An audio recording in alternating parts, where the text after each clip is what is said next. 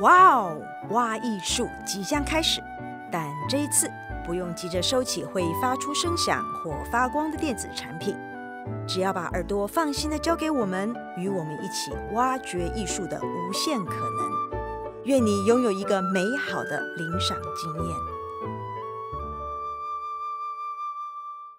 大家好，我是焦元溥，欢迎您收听由台中国家歌剧院制播的 Podcast《哇哇艺术风歌剧 Online》系列。今天要延续我们上周的话题，就是我们要来探讨的是罗西尼的歌剧。在上一集，我们介绍了罗西尼，这史上最有钱的作曲家之一啊，不到四十岁就可以躺着赚。那么今天呢，我们要聚焦在马上要在十二月在台湾演出的这一部《塞维亚理发师》哦，非常非常的期待。那我们上一集既然谈了作曲家，那么在这一集呢，我们专注来看这部剧从话剧到歌剧这样的转换过程，也就是为大家介绍塞维亚理发师的前世今生。那要介绍他的话，首先我们要介绍他的这个剧本，他剧本原作作者，这是根据原。原来的一个法国讽刺喜剧所改编而成的歌剧，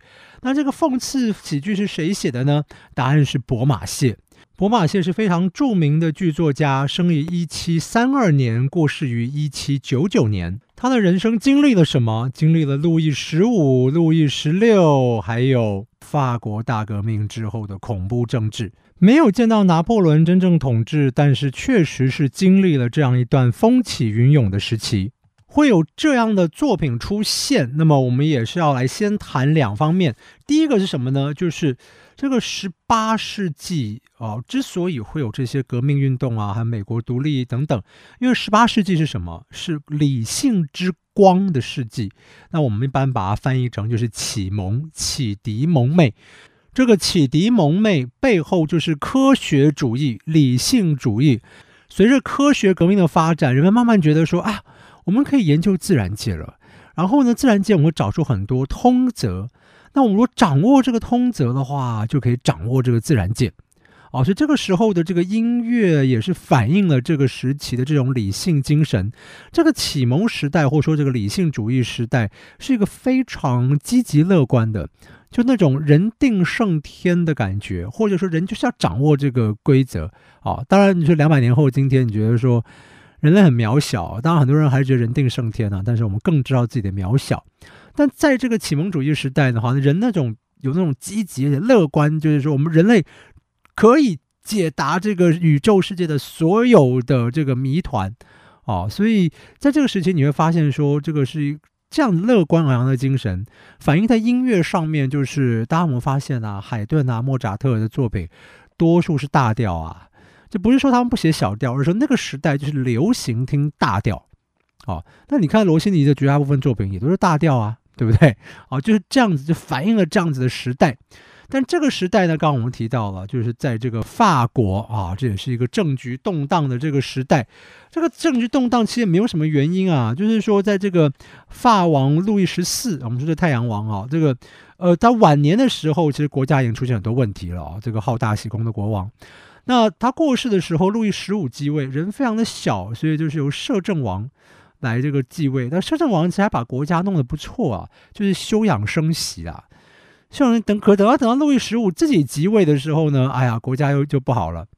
那到路易十六的时候，哈，国家就更加的不好啊，就是当然也跟遇到很多天灾啊什么有关系，但是跟路易十六自己的这个国政这个治理不当也是有关系的。那这样子，那那再加上我们说这个时代，理性主义时代，其实你的君主如果够聪明的话，就是要实行什么？要开明专制嘛，哦，就是这是一个知识分子也是享有人道主义的待遇，然后各国也是交通非常频繁，王室间也通婚呢，音乐家、艺术家也到处任职的这个世界主义的时代。但所谓世界主义啊，加上理性主义的话，就是人要追求的是什么？要追求自己的公平啊。你看，理性主义就是思考，就是说我们以人的价值，我们人的思考，然后理性可以来判断。那判断的基准就不再是什么，不再是以前就是说我们以圣经，那以教会解释来当做判断。No no no no no no no，现在是理性主义时代。哦，所以这些加起来就成为了最后风起云涌的法国大革命。其实法国大革命，当然你说这个背后的精神，你可以说理性精神啊，但是背后的这种恐怖统治，背后这些可怕、这些杀人啊，或者什么什么，就是这么多人被送上断头台，非常恐怖的一段时期，也再度看到了人性的黑暗面跟荒谬。啊，所以经过这个之后，慢慢的人就应该要学习谦卑啦，懂得谦卑。好，那博马谢在这个时代崛起的话，在法国还有一件非常重要的是什么？就是说你的戏剧要有这样子的功力能力，那就表示说大家很重视戏剧啊，没有错。在那个时候，在法国戏剧就是一个百花齐放的时代啊，不只是巴黎哦，就是巴黎是首都，当然有非常非常多的这些戏剧演出。可是离开了巴黎，也有非常多的戏剧演出。哦，那时候根据这个记载啊，在十八世纪，法国在法国大革命之前，大概有一千六百八十位作家投入戏剧的写作，然后写出了多少戏剧呢？有一万一千六百六十二部戏剧。我再重复一遍这个数字：一千六百八十位作家，然后写了一万一千六百六十二个戏剧。那你说这些戏剧都有上演吗？有哦，大概根据估计，有三分之二的戏剧都曾经由职业的剧团来演出，哇！所以，请想象，那是一个没有录影、没有录音、没有电视、没有广播、没有手机、没有网络的时代。果然，大家就是看戏。那既然戏剧是这么多人从事、这么多人观看的一个领域，那当然也就是政治思想或者是各种言论。要这个蓬勃兴起的这样子的一个场所，哦，那个时候在戏剧演出的时候，比方你有什么政治激进主张，很多人就会去送传单，哦，就会发传单，等于说现在我们脸书就有人买广告，这是一模一样的，哦，只是媒介这个不同而已。所以当年的剧场是这个样子，所以当我们介绍啊这个博马谢写这样子的剧的话，当然是很能够挑动人心的，哦，在那个时代。那我们这个剧作的作者博马谢是什么样的人呢？哦，他很好玩，他并不是所谓的文人出身哦。事实上，文艺创作只占他人生的一小部分。这个人真的是非常的多才多艺。他有什么身份呢？他是钟表匠，然后呢又是公主的竖琴老师啊，我、演的是竖琴。贸易商，国王的密使，剧作家，美国革命的资助者。剧作家协会的创立者，还有伏尔泰作品全集的主编，他这每一项都做得有声有色啊，成绩可以说是非常的精彩。他这一生当然啊，你看这么一个，也可以说是头角峥嵘吧，哈。当然这样的人当然会遇到很多的打击啊，被人家诽谤重伤啊，很多的官司啊。但是呢，这个人就是有那种强大的意志力，可以去呃。克服这一些，或者跟这些斗到底。事实上，他的人生啊，这样子的曲折离奇，也是可以写成一本小说或者是一部歌剧的。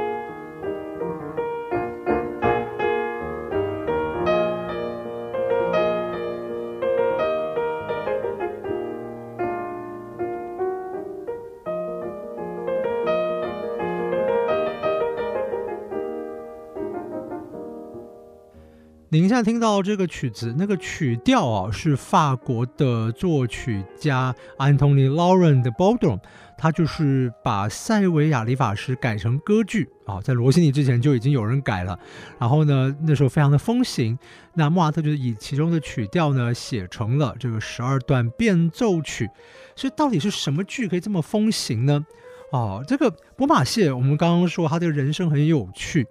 他出生在一个钟表商家庭，原姓是 Caron，然后他二十一岁的时候发明了钟表的一个什么擒纵装置，那这个装置可以大幅缩减钟表的体积。他把这个发明给路易十五的钟表师 Leport 来看，没有想到呢，却被这个 Leport 盗用了，向科学院表明说这是他自己的发明。那博玛谢很生气啊，就是说即使对方有贵族撑腰，他还是大肆去宣传这件事情。啊，最后呢，他状告科学院，那最后科学院还他公道了啊。虽然这个装置目前还是用勒波特的这个名字，但是呢，呃，博马谢一战成名，取代了勒波特成为国王的制表师。那路易十五跟他的情妇啊，就是鼎鼎大名的庞巴杜夫人呢，跟他下订单。那他呢，就也用这个机会啊，就认识了庞巴杜夫人的先生，然后呢，还有的各式各样的贵族，然后写东西，然后呢，慢慢慢慢的啊，他就起了这个事业心了。最后呢，这个他认识了一位这个佛朗贵啊夫人。然后最后呢，就是两个人之之间呢，当然有点这个情愫。那弗朗贵死了之后呢，他就娶了这个夫人，并以这个夫人的一块地产啊，叫做博马谢这个森林呢，然后就在自己的姓氏加加上了的这个博玛谢，就是说来自于这块地方，就变成贵族了。啊，不过呢，这位妻子呢，这个很快在婚后十一个月呢，就突然病逝了。哦，那这就开启了后来一连串。这博玛谢还结过几次婚，但是很多有时候就是也是这个结婚的人就死掉了，或如何如如何。反正接下来啊，哇，就是经历了很有趣、很有趣的这个人生啊，包括就跟各式各样的人打官司，还可以怎么样呢？把这个打官司的这个过程呢写成了这个备忘录。哦，这个备忘录这个出版的时候呢，当年巴黎是这个洛阳纸贵啊。洛阳纸贵，连这个伏尔泰都说，伏尔泰那时候不认识博马谢，都说哇，这可以写成这个样样子啊，把自己这个官司的里里外外的事情啊，然后跟法官之间有什么样的冲突，法官有怎么样的徇私收贿啊，怎么样？然后伏尔泰就是说，哇，这多么了不起的人啊！这个人集合了一切，玩笑、严肃、理智、轻松、力量、感人啊，所有这种雄辩滔滔的文类都被他写在。这个备忘录里面了，可是作者呢，却什么也不见得有刻意去追寻这些风格，就让他的对手呢，通通哑口无言啊。这个当这个第四篇备忘录出版的时候，两天就热销六千份，所以真的是这个呃一时这个洛阳纸贵。那这样的机智跟机锋，那如果来写这个剧本的话，哦，那当然就非常有趣了。这个博马谢一生有大四大类的剧本创作。他人生里面其实只写了六出的正式剧本，那文类有市民喜剧，然后喜剧，还有歌剧。那每一种剧作呢，他都有这个前言来表示自己的看法哦，所以实在是很好玩哦。就是说，他对他来讲啊，这个编剧其实是人生的消遣啊。可是呢，他一有时间写，其实都还写得不错，而且每一个这种剧里面呢，都还有这种创新之处。我们今天的主题是从话剧到歌剧，但是萨米亚理发师啊，本来是写成歌剧的，他原来是一个五幕喜歌剧，但后来呢，这个喜歌剧呢院就是不演这个作品，哦，这可能是这个剧当时的音乐就是不够好啊，或者是歌手不太好啊等等，好、所以后来博马谢把它改成了五幕话剧，那隔年呢就是法兰西喜剧院接受制作，所以这个话剧演出呢是一七七五年二月二十三日首演。首演的时候呢，也没有得到喝彩，但博马谢呢就马上再修正这个剧本，变成四幕剧。三天之后再登台，这一次就叫好声四起了。好，那这个剧的剧情大意是什么样呢？就是说呢，当理发师的费加罗帮这个阿玛维瓦伯爵迎娶心上人的罗西娜，这个罗西娜呢本来是受到一个老医生啊巴多罗监护，那这个费加罗就大耍这个诡计。让我们的伯爵呢，先后乔装成大学生啊、军官啊、声乐老师等等，混入这个医生家里面接近罗西娜，最后巧妙安排伯爵抢在巴多罗之前和罗西娜签字完婚。所以啊，这个保多罗防不胜防，这个剧本呢就是徒劳的防范啊。眼看着这个这个监护被就是被他监护这个罗西娜有一大笔财产的罗西娜呢，琵琶别抱。那这个也是印证了这一类，就是其实是仿制意大利传统喜剧的这种结论呐、青春跟爱情总能够战胜衰老跟吝啬。剧本出版的时候呢，博玛谢又写了一篇序，叫做《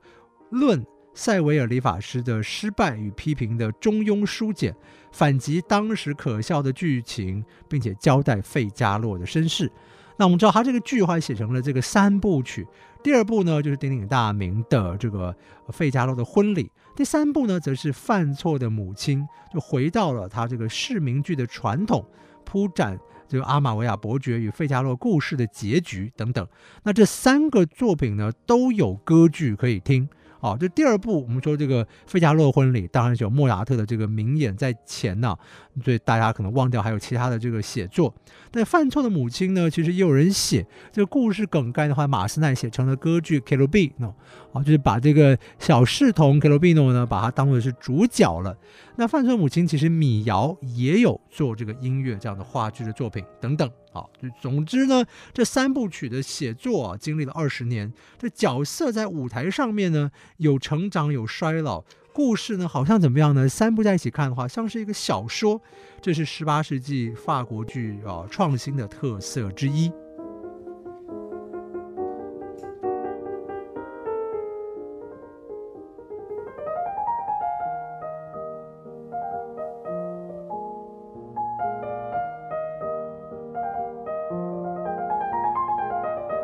大致认识了宝马系跟他的时代之后呢，接下来我们就要来正式进入罗西尼的这一部《塞维亚理发师》。那么这一部作品啊，首演其实也非常的好玩，因为这部作品当事后来看，这部一八一六年在罗马首演的歌剧，就是罗西尼这个名声大开啊，或者说奠定他作为顶尖作曲家的这个名句。但就像我刚才放的这个莫扎特的变奏曲，是用了别人写这一部歌剧的咏叹调。这一七七五年从这个剧问世之后，就已经有别人把它改编成不同的歌剧了。那其中在意大利最有名的，那是一七八二年由当时非常著名的作曲家 Giovanni Paisiello，他的版本现在我们几乎是都听不到了。可是说实话，还真的蛮好听的。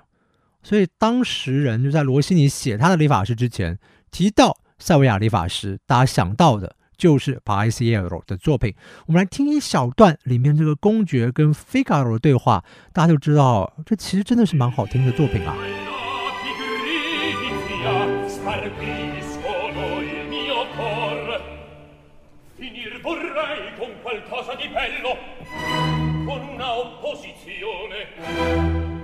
un'antitesi cospetto l'ho trovata l'una è la mia delizia e l'altra i certi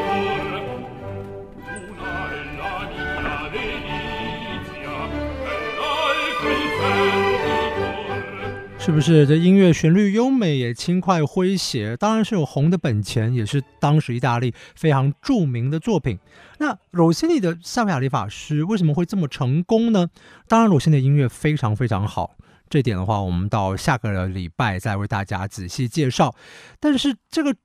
歌剧要好的话，其实剧本非常的关键。罗西尼的《塞维亚理发师》剧本是出自于一位叫做史特比尼。的就是人啊所写的，那这个人呢，他其实为十九世纪的许多意大利作曲家写过剧本。那这个剧本呢，如果我们比较啊这个前后的这些不同的版本的话，就会发现他非常聪明的让这部歌剧更为凝聚、更为聚焦。比方说好了，在这个帕西耶罗的版本里面呢，这个费加罗只是众多人物之一，但是在罗西尼的版本里面，哇，我。这个费加罗的话，就不只是穿针引线而已哦，在这里面可以说是跟公爵跟罗西娜鼎足而三的这个重要角色。那这样子的话，当然这个戏剧非常非常的精彩。毕竟这个所有的这些阴谋诡计之推动，都是费加罗在推动啊，所以这样的情节设计当然是更加好玩。只是呢，我们说呢，当年在一八一六年呢、这个演出的时候，为了哦，要避免让人觉得说这个罗西尼是不是要跟前辈打对台啊？那个时候帕西耶罗还在世，所以呢，他这个剧名就不叫做塞维亚理法师或无用的防范，而叫做什么呢？就用里面公爵的名字叫做阿玛维瓦。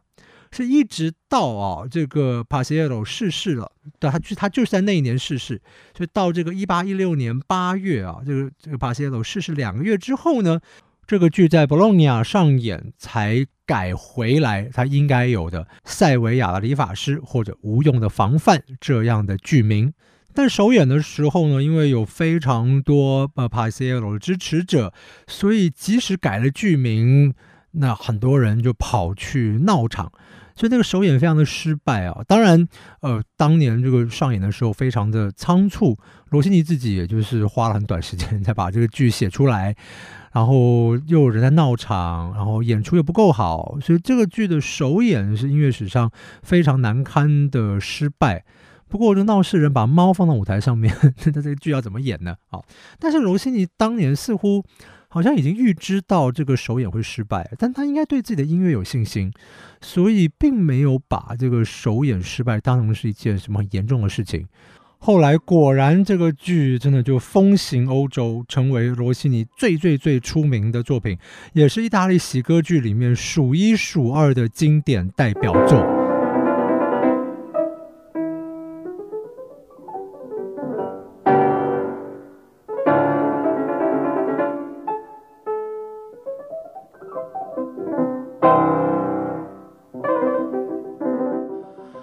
为什么罗西尼的这一部《塞维亚理发师》这么红呢？当然，我们一直在说，就是音乐写得好，剧本好，当然是很能够让他发挥。但是音乐也要好。比方说，我们现在听到这个钢琴改编曲啊，这个是由俄国钢琴大师 Ginsberg 的改编，就是改编这个费加罗登场的咏叹调。那这个登场咏叹调其实写的也非常具有原创性，就一登场就能够吸引大家目光。我之前提过，罗西尼自己是很好的这个声乐演唱者，啊，他自己常表演唱这首，总是能够博得大家的好评。那事实上，这首歌若唱得好的话，也的确就是就是那种光芒四射的感觉，而且还有那种就是一直在那边念歌词啊，很好玩呐、而这种机制，其实你看罗西尼之前的作品虽然也有。可那样子灵光的展现，可能真的是要到这部作品里面才找到一个最适合罗西尼表现的方向。当然，在这个剧里面还有很多很多奇特的这些好玩的这些音乐引用啊，好，我觉得你就觉得说，罗西尼写这个曲子的时候，虽然我们说时间非常非常的赶，虽然他也用到了之前的旋律，但是他写的时候显然是在一个心情非常好的状态下，充满了灵感，所以这个剧可以说就是灵光四射。处处可见那个趣味的音乐机锋，再加上如果你有非常好的演唱者的话，这里面伯爵的角色是男高音，Rosina 是次女高音，然后我们看到了 Figaro 这是男中音，然后这个 Rosina 的监护人 Bartolo 是男低音，这些声音组合在一起，其实是非常的有趣，非常的好玩。也就是这个原因，即使过了两百年。现在大家看这部《笑雅理发师》，还是觉得非常的开心。而如果你是歌唱家，你是演员，演这部歌剧，那也是非常非常的过瘾啊！我觉得演员演的过瘾，这是非常重要的一点。就如果这个剧就是大家觉得很有趣，但是演起来没那么过瘾哦，那这个精彩度其实也会少一些。这个剧就像我之前说的，它有这种留一点点意大利艺术喜剧的那种氛围。所以可以在演出中带来那种好玩的、灵光闪耀的即兴感，让这个演出非常的活泼。我们看各式各样的制作，或者我相信您如果这次今年就台中的这个演出，你就三场全部都买，我相信你也一定会发现，这每一场演出啊，应该都有这个不同的地方。哦，就是不是说这个歌会唱的这个不一样，而是说那种即兴的火花一定会在三场里面都有不同的表现。所以想要看一场非常欢迎，想要看两场更欢迎。那想要三场都看的话，嗯，如果我是罗西尼协会的会长，我就颁发勋章给你。总之，无论如何不要错过。